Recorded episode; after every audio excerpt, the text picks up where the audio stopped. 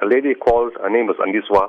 She said she belongs to a group of alumni and a whole lot of professionals who are looking at doing something specific for the students at the union buildings today. So she said, look, is there any way you can get involved with us?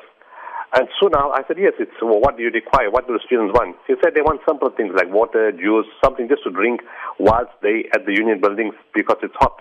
But soon after that, about an hour or two later, we got called by Luthuli House. And, you know, we, were, we went there and we met several student leaders. And they too, they were very decent, very modest requests. They said, look, the same thing what the other lady said. Can you provide some juices, some water, some fruit, some biscuits just for the students so they'll be calm and they'll be fine whilst they're waiting for the president? And they said, look, we've got some potatoes, vegetables, tomatoes. People have given us these items. We can give you these items. You know, you can take it and use part of these items. We don't want to put a heavy burden on you. So we said, no, don't worry about that. And we prepared food for 2,000 students last night. And I can tell you, they were very, very hungry. They were very grateful and very hungry. We've prepared food that will probably be able to feed 10,000 students today.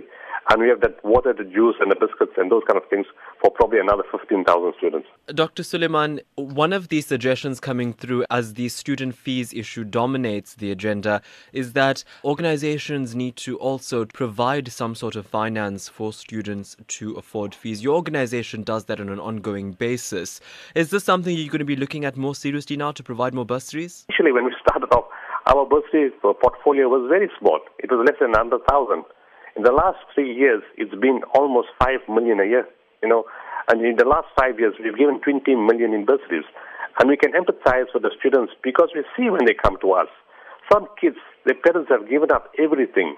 And finally, it's the last year, it's the third or fourth year, it's three months left. And they can't pay the fees for those last three months. It means they lose their whole four years of study, which puts you so demoralized, so backward, you know, and you, you can't make any progress. And we've seen so many cases like that.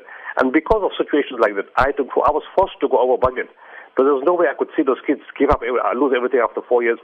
And even though the bursary funds were closed for the year, we kept on making exceptions. And we went way over budget to cater for those kids.